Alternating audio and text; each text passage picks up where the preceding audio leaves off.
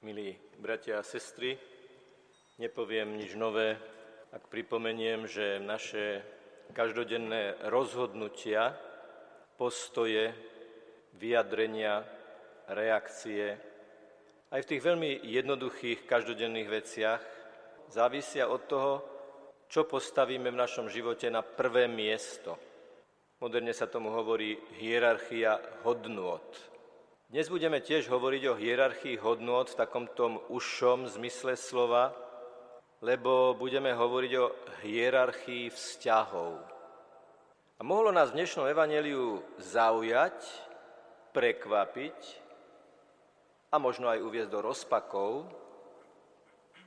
kto miluje otca alebo matku viac ako mňa, nie je ma hoden.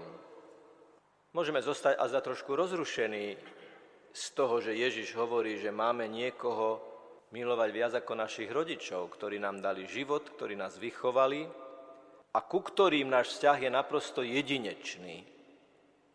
Ale ak si rozoberieme, tak povediac, na drobné alebo na súčiastky celý kontext Ježišovho učenia, tak táto veta je vrcholným spôsobom pre dobro našich rodičov.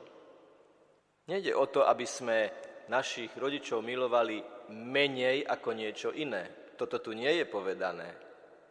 Je povedané, že aj v láske k našim rodičom má byť táto láska inšpirovaná láskou, ktorej nás učí Ježiš. Nie väčšieho utrpenia u rodičov, ako keď ich opustia deti a s nimi nekomunikujú. Najrôznejších aj veľmi komplikovaných dôvodov. Ale kto miluje Ježiša, ten vie, že treba odpustiť nie 7, ale 77 krát. A možno aj vy počúvate zo svojho okolia o synoch a dcerách, ktorí sa nerozprávajú so svojimi rodičmi, so svojimi matkami a so svojimi otcami. Keby v tejto situácii milovali Ježiša viac, najviac, ak by Ježiša postavili na prvé miesto svojich vzťahov, určujúce miesto všetkých ostatných vzťahov, tak potom mnohé tie vzťahové bloky, nielen medzi deťmi a rodičmi, ale vôbec medzi nami, by sa vyriešili. Alebo niekto musí svojich rodičov opatrovať, lebo zostarli a ochoreli. A zrazu tá potreba opatrovať rodičov si vyžaduje, aby deti týchto rodičov vykročili zo svojej komfortnej zóny a naprosto preusporiadali svoj denný rytmus. A tu je naozaj potrebná Ježišová láska, kde Ježiš hovorí, zaprite sami seba, vykročte zo seba a zrieknite sa pohodlia a žite pre druhého. Z týchto príkladov, drahí bratia a sestry, teda naozaj vyplýva, že je pre naše dobro, aby naši blízky milovali najviac Ježiša vo svojom živote, pretože tá Ježišova láska sa premieta aj do ich lásky k nám. A tak myslíme v tejto svetej omši na všetkých tých ľudí, s ktorými máme nejaký blok, konflikt, napätie, tichú domácnosť, ktorá žiaľ nie je tichom Božej kontemplácie, ale vždy tichom pred búrkou, skôr alebo neskôr. A pozvime Ježiša do našich vzťahov a povedzme mu, že máme problém. Osobná modlitba je aj o tom, že v Božej prítomnosti lebo je Boh ten, ktorý nás robí bratmi a sestrami. To nie je kazateľská floskula, keď ja vám poviem, drahí bratia a sestry, ale v skutočnosti si to nemyslím.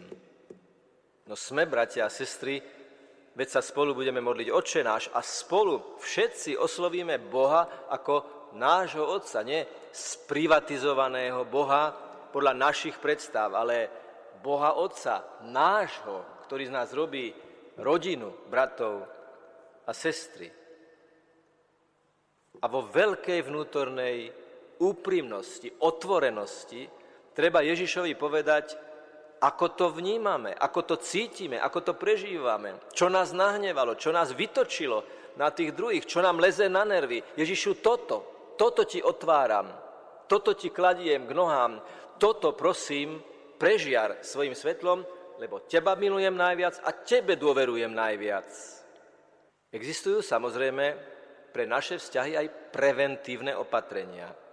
Okrem mnohých praktických rád pre každodenný život, ako je ranné tabula raza, čo bolo včera, nech už neťaží naše dnes a naše dnes nech neťaží naše zajtra. Viem, že to nie je jednoduché, Predsa len by som povedal jednu vec, kľúčovú a v súlade s našim evanieliom. Modlite sa, bratia a sestry, denne a menovite za ľudí, s ktorými žijete pod jednou strechou, s ktorými pracujete na jednom pracovisku, s ktorými ste v jednom spoločenstve, v jednom klube, v jednom združení a proste pána za týchto ľudí. Raz som si všimol, že rektor seminára, už to bolo veľmi dávno, čiže to sa vôbec netýka dnešných osôb, v dnešných zaradeniach, si vždy v určitom momente pri adorácii vyberie taký notes, čo si ako taký menný zoznam, taký, nebol to súvislý text, boli tam len ako keby také krátke zápisy. Potom mi prezradil, že on ako rektor pri každej adorácii, každý deň otvorí pred bohostánkom jednoduchý zoznam bohoslovcov a povie Ježišovi každé meno s prozbou, aby pán toho človeka požehnal. Toto je skvelá vec. A každý jeden z nás si môžeme takéto personálne litánie, keď to tak chceme nazvať, spraviť. Nemusíme sa za to hambiť, keď máme zoznam našich priateľov a známych a denne s dennou pravidelnosťou a vernosťou v modlitbe ich predkladáme pánovi. Lebo čo sa stane, keď milujúc týchto ľudí Ježiša milujeme na prvom mieste? Meníme sa my v týchto vzťahoch. Lebo ak sa za niekoho modlím, tak je to skutok lásky, ako hovorí svätý Augustín. Nikto nemôže dať svojmu blížnemu viac ako to, že sa za ňo modlí, lebo sa modlí k všemohúcemu Bohu pravidelnou modlitbou za druhých ľudí sa mením ja práve preto, že sa modlím a robím to pravidelne. Tá pravidelnosť to nie je nejaká pakáreň, nejaká e, poradová príprava. To je logika vernosti a stálosti. Keď sa modlím za niekoho každý deň. Či sa mi chce, či sa mi nechce, či som na smrť unavený, či mám iné programy, či ma láka zapnúť televíziu, či je práve na YouTube niečo fascinujúce, či na urobiť si čas je tiež určité seba zaprenie. Druhé, čo sa mení pri pravidelnej modlitbe za tých, ktorých milujeme láskou, inšpirovanou Ježišom Kristom, sú tí druhí, tak modlíme sa k živému Bohu, veď to vyznávame. Je to živý Boh, ktorý zostupuje do reality každodenného života, ktorý je v dnešnom evaneliu symbolizovaný tým pohárom vody, taká banálna vec, pohár vody, a Ježiš stavia na tomto, na tom osviežujúcom pohári studenej vody, ako kľúčové veci naše vzťahy.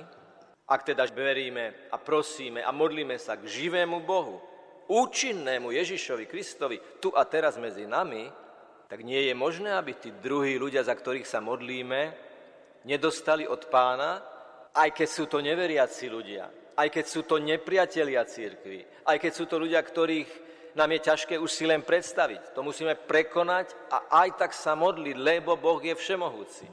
Nelimitujme pri našich modlitbách pána tým, že si my nevieme predstaviť, ako by sa dalo urobiť to, za čo by sme sa chceli modliť. Boh si nájde cestu. My len prosme aj za veľké veci, aj za obrátenie hriešnikov, za obrátenie Bratislavy, za obrátenie Slovenska. Niekto sa tomu vysmieva, ale Boh je živý a modlíme sa, prosme ho. Teda modlím sa ja, pardon, mením sa ja, keď sa modlím za druhého, mení sa ten druhý a jeho situácia, pretože sa za neho modlím, a mení sa náš vzťah.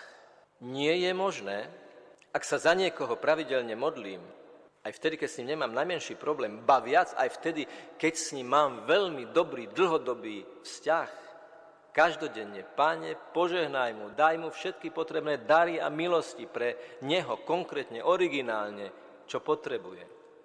A tak tieto tri veci sú úžasným ovocím pravidelnej, vernej, živej modlitby v prežívaní Ježišovej prítomnosti.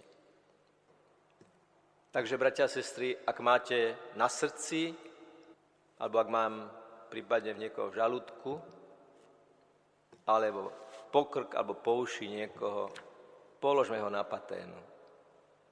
Taký je život. Nelakajme sa toho. Je to tak, je to súčasť našich vzťahov. Položme ho na paténu. Dajme ho Ježišovi. Zdvihneme ho k pánovi. Zdvihneme ho k nebu.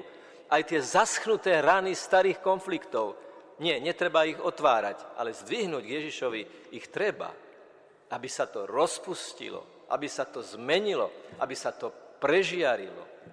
Takže teraz vo veľkej bázni vyznáme vieru v Boha Otca Všemohúceho, potom sa budeme modliť modlitby veriacich, kde už sú modlitby za ľudí alebo za človeka. A potom prinesieme obetné dary a vy spolu s chlebom a vínom, ktoré sú symbolom tej každodennej námahy, položte na oltár tých, ktorých chcete. Z akéhokoľvek dôvodu. Buď preto, že ste Bohu vďační za tých ľudí, alebo sú to vaši tréneri, ktorí vám trénujú trpezlivosť, láskavosť a ochotu znovu a znovu začínať. Taký je život. Vzťahy sú veľkou otázkou, ktorú nám kladie Ježiš. Koho miluješ najviac? Ak mňa, tak vtedy dokážeš milovať tou správnou, obetavou, sebadarujúcou, bezpodmienečnou láskou aj tých druhých. Nech je pochválený Pán Ježiš Kristus.